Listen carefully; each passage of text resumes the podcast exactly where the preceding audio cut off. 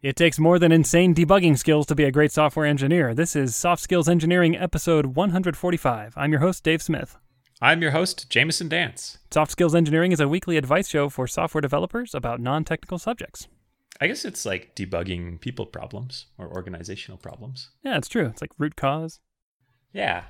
I want to thank our wonderful patrons. Thank you so much to Chris Hogan, the Agile Ventures Charity, Zach Grannon, David Jackson, Sean Clayton, Nick Cantor, and Sonic the Hedgehog. Thank you for supporting the podcast at the level where we shout you out every single episode. If you want to support the show, you can go to softskills.audio and click support us on Patreon. All right. Do you want to jump into our questions? Let's do it. Let's just do it. Down to business. All right, I'll read the first one. This comes from an anonymous listener who says, "How do I deal with the manager on my team who is both not very technical and positions positions himself as the quote boss, spending almost no time with the team except dragging everyone into more and more meetings?" Angry red face emoji. I'm always bad at saying the emoji names. I think you have a second career ahead of you as an emoji transcriber. oh boy. Setting a new bar for low quality emoji transcription. All right, continuing. My manager upsets and demotivates the team, but not upper management, and is clearly trying to climb the career ladder as fast as possible. Obviously, everyone wants the team to succeed, but the friction is growing. Some team members have already left with, maybe too subtle, hints at the problem. Should one stage a coup and take over? Or silently manipulate people to go into the right direction? Or switch teams' jobs and see it burn from the sidelines? Popcorn emoji. you got it. Nailed it. I love that. just the mental image of you eating popcorn and watching this other team crash and burn is just so sadistic. I mean, if there's a team out there that pays you to eat popcorn, switch immediately. that sounds like that sounds like the deal of a lifetime. Yeah. you don't even have to do any work, and it can be celebratory popcorn. It doesn't necessarily need to be like uh, watch disasters occur. Maybe they just have too much popcorn and they need to get rid of it. it's a popcorn surplus. yeah. Huh. So, non technical manager who is causing the team pain, but it appears like upper management is not aware of the pain and they like this person, even though the team is struggling underneath them. Yeah. And and this is a very ambitious manager who's climbing the ladder, which tells me that you might not be uh, in this situation for long. It sounds like he might just climb that ladder right up up to the next rung and be out of your hair. this is this just my justice meter is like waving wildly. I, I have this this desire for the world to be good and just, and I want people to get promoted that kick butt at their current job not people to be promoted who uh, are good at climbing the ladder and ambitious. If that makes sense. Like the fact that the team is sad and people are quitting makes me makes me want to have this person not succeed. Yeah. But it's very possible that the path to promotion is very different from what is required to be good at your job and, and do good work. Which just it just hurts. I know. It hurts me that the world is like that. Me too. Well, what? Meditations on bureaucracy. Excuse me, I, am going to go get That's some popcorn. That's what I'll title that section. yeah, what should they do? This is really hard because I think you're faced with a dilemma of do I just bear it and just deal with it, or do I let this in, or do I actually tackle this injustice? And then you have to ask yourself if I tackle this injustice and go to my manager's management and ask them to do something and give them enough evidence to take action and move this person out. You could, I mean, now you're rolling the dice again, and you're you may be getting a new person entirely who's bad in all kinds of new ways. And so, do you keep the? Same Oh, you jumped you, way ahead. I, yeah, oh. I mean that's that's if it works. oh yeah. if I mean, if you if your efforts result in them not being your manager anymore. Yeah, good. That's a that's a fair point, and that's a big if. big big assumptions, but assuming all that comes together, you still might end up with a replacement who's just as bad in maybe a different way as this person. So so you either in my opinion go for the gusto all the way and try to get this person displaced or you learn to work around this person's idiosyncrasies. That's like a diplomatic way of saying terrible attributes. work around them like you would work around a bug in software and then just move on. And th- those are your two options, I think. I don't know. Is there a third option I'm not seeing? I just idiosyncrasies is like you wear a funny hat sometimes. uh, so the two options are work around them or roll the dice and try to get them replaced by someone else, basically, right? Yeah. Is that what you're saying? I think y- you should also be aware everyone knows whistleblowers just they retire to a life of luxury Yeah, right. and are and are and are just like their names echo through the company as people who have done great things and everyone loves them. right? Oh, yeah. Like, th- there's a chance that not only will you not get this person replaced, but that it can backfire Oh yeah. wildly as as you try to work around them or or disrupt them or I don't know undermine them. Yeah, I mean, um, this this person is clearly dead set on climbing the ladder, and if you step in and disrupt that, you could incur the ire of a very ambitious and focused person. Yeah, I think I think if you do want to take that approach, you have to make it about results, not about things that you don't like about them. If they're rude or or well, I don't know, whatever their idiosyncrasies are. But if you can make it about how the team is not delivering because of this person, that's a lot easier to. Uh, I think it, it's a lot less objective. It's a lot, or the other thing, it's a lot more objective. Oh. It's a lot less likely to appear like, oh, they just don't get along. right, like a personality conflict.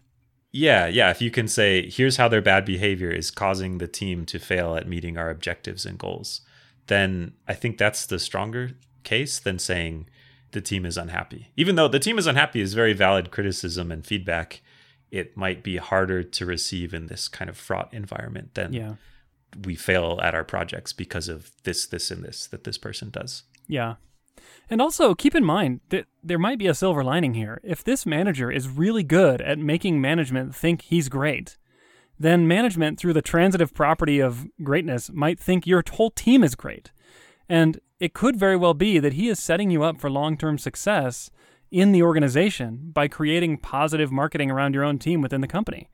And so I wouldn't completely discredit this person as a manager just because he doesn't manage down very well. Uh, he could could be that he's managing up super great, and you might just benefit from it. Yeah. I feel like kind of reading between the lines, I wonder if it's applying a lot of pressure and and kind of like cracking the whip to make people crank stuff out because that's a thing that could cause a lot of friction with the team but be appreciated by upper management. And then you have a harder time saying like we're failing because they'll be like you're not No, you're not. You're you're doing, doing great. All those 80-hour weeks are really paying off. Yeah. and I told your manager to do that. Y- yeah. Yeah. Huh. I don't know. I, I do think you need to take a holistic view here and not just consider how you and your team react to your manager, but consider the whole enchilada and see if maybe there's some benefits. And then, if you're really proactive, what you could do with your manager is you could sit down and say, Here are your strengths, here are my strengths, and the rest of the team's strengths. Let's see if we can create a complementary team where you play to your strengths and we play to ours. And here's how we want the relationship to work from you downward. And then, you know, let's see if we can make this awesome together. Yeah. Upsets and demotivates the team. That feels like a key phrase. I wonder if they're aware and they're just willing to do it because it's the cost of climbing the ladder. You mean you want you wonder if they're a psychopath? Yeah, kind of.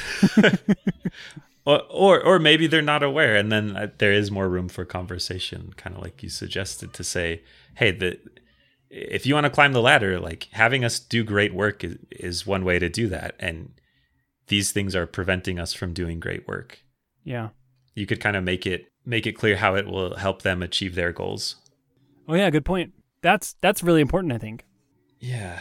I don't know. This is a tricky problem. A non non technical manager. I- Do you think that plays into it? The fact that they're not technical. Oh, I think that could definitely play into it. It could it could even bias the question asker against this person's skills because their skills are not as apparent in the technical domain. Oh, that makes sense. You're saying it's possible that they are good at things that you don't see. Do you think it is worth asking your boss, "Hey, what do you do? what is your day like? Where does your time and effort go?" I think that question might be a little too specific. Might cause an eyebrow to go up. I mean, obviously snuck in between just comments about sports teams and yeah. It's a combination of the weather and sports where you actually play a sports game based on the weather. it's the ultimate small talk topic. cloud fight. Thunderball. Boy, how about that cold front out of Minnesota that is leading the standings? oh my gosh. Uh, fantasy weather leagues. That's got to exist. There has to be uh, like futures markets. Oh, there are. On There are futures markets and- on weather. There are. There absolutely are. Okay. Well, I'm gonna go dominate them. But there's no fantasy weather league as far as I know. I played- It's, it's sort of the same thing, right? It is, I guess. It's just, yeah, you just don't have to have a PhD in finance to play one of them. Yeah. okay. But I feel like my my my original point still could stand maybe. Maybe maybe there's room to better understand what they do and why because it's possible you have a biased view of it and and you don't understand kind of the value of the things that they're doing. It's possible that you could find out and then be like, "Yeah, yeah, I was totally right. It's useless political nonsense that eh, that just hurt hurts the team and helps themselves." But it might be worth exploring a little bit too. I have had a conversation like this with a manager who was spending time, or rather, was whose actions day by day were less visible to me than I cared than I cared for. I just didn't really know what they did with their time, and I asked them. How, I didn't ask them where do you spend all your time, but I did ask them how do you see your role. And at the time, I was a technical lead on the team with this manager. And I said, how do you see your role compared to mine? What are the things you do and I don't? And he actually listed several things that I hadn't even considered that he considered to be important parts of his jobs. And after he said it, I was like, "Oh, you're right. Those are important things. I just didn't even." yeah, you can keep doing those. I don't want to do any of those things. yeah, yeah. Not only are they important, I don't want to touch them. and it gave me a new perspective on him. So maybe maybe that kind of a conversation would be va- would be valuable here. Well, have we helped? Probably not. This is a tricky one.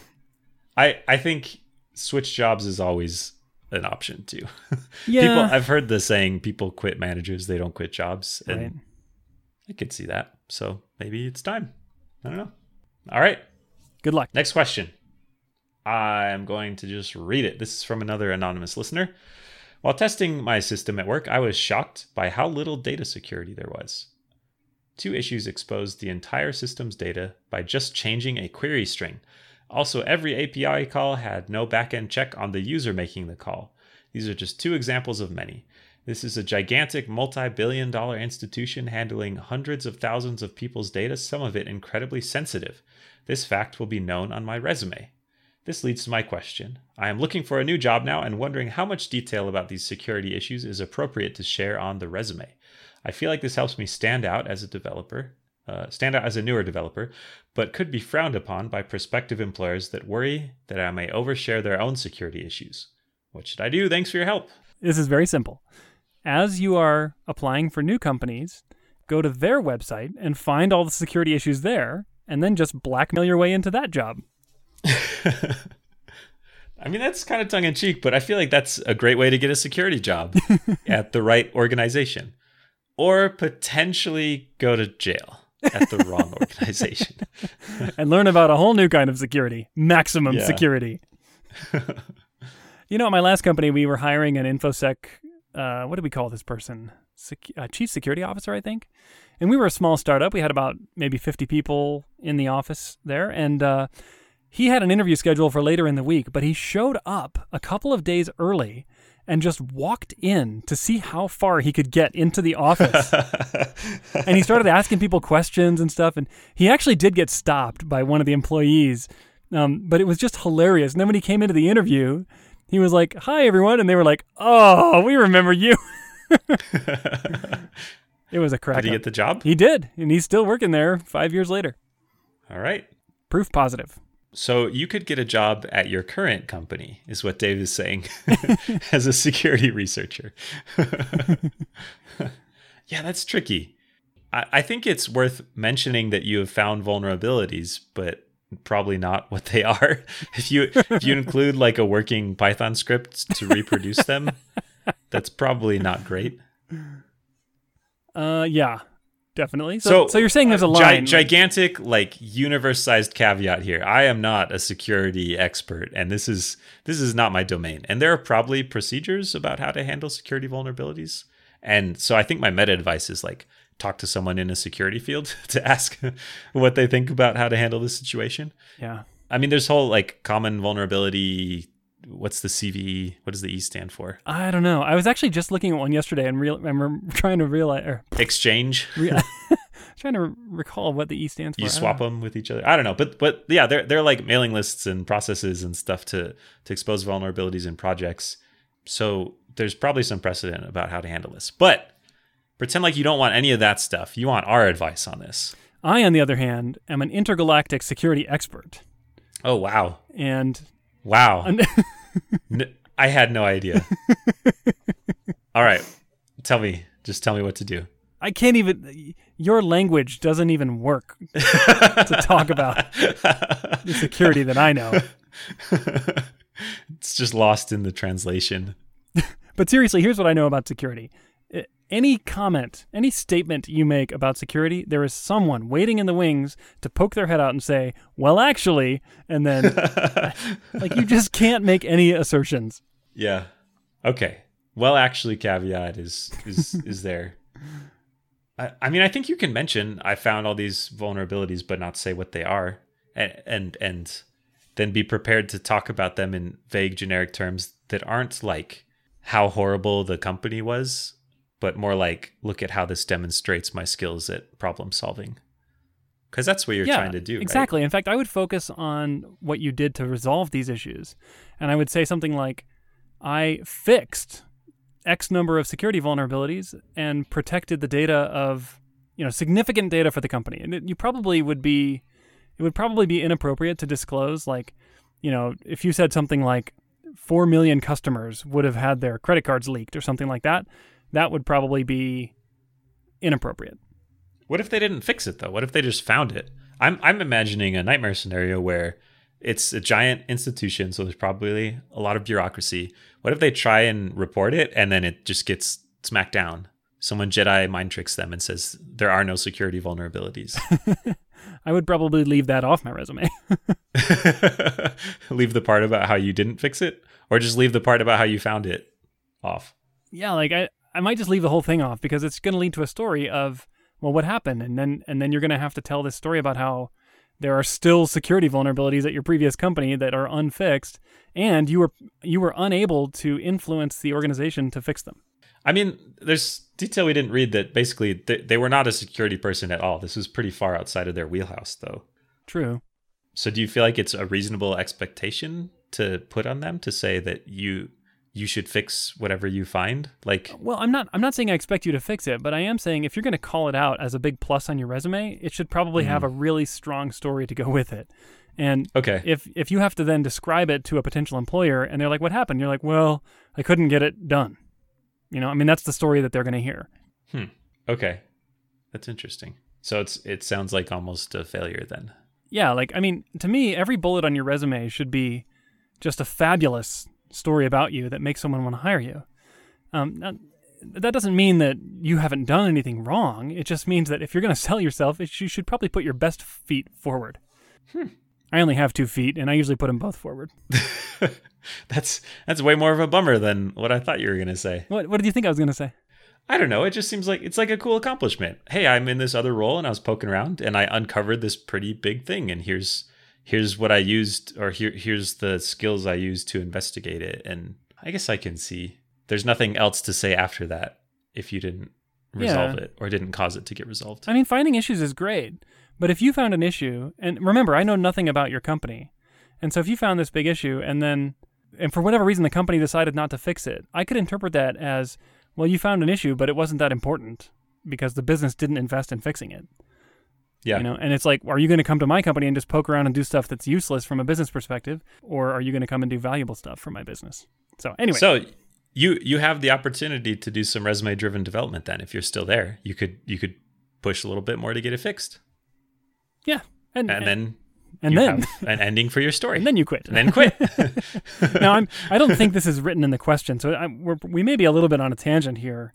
Which, by the way, I think we should consider renaming the podcast to just tangent. But anyway, Just one word. one word. Um, but like, so let's let's assume that it does have a happy ending. The real crux of this question is: Am I ethically bound to not disclose these security vulnerabilities from an institution I worked at that has a reputation to uphold? I don't know. I don't I don't think so. I feel like if it's work that you did that was valuable, there there are security vulnerabilities everywhere. And I think not being able to say how you improved the state of things because it would prove that things were bad before, that that doesn't feel right to me. I, I mean, I, I do feel pretty strongly that you shouldn't get into the specifics of talking about what system it was or what like you said, what data was exposed or maybe even how exactly it worked or how someone could reproduce it. But I don't see how I mean, most of the work that most people do every day is somehow to most developers do is to improve some system, right? And like you should be able to talk about that work without feeling like you're implicitly saying, "Boy, it was really sucky before," and then and then worrying that people are going to think you're talking crap about your your current employer. True. I mean, but I do think uh, let me ask you this. Do you think there's a difference between me saying, for example, I made the software run twice as fast and improved the lives of a million customers versus saying, I prevented the disclosure of a million customers' credit card numbers to the public.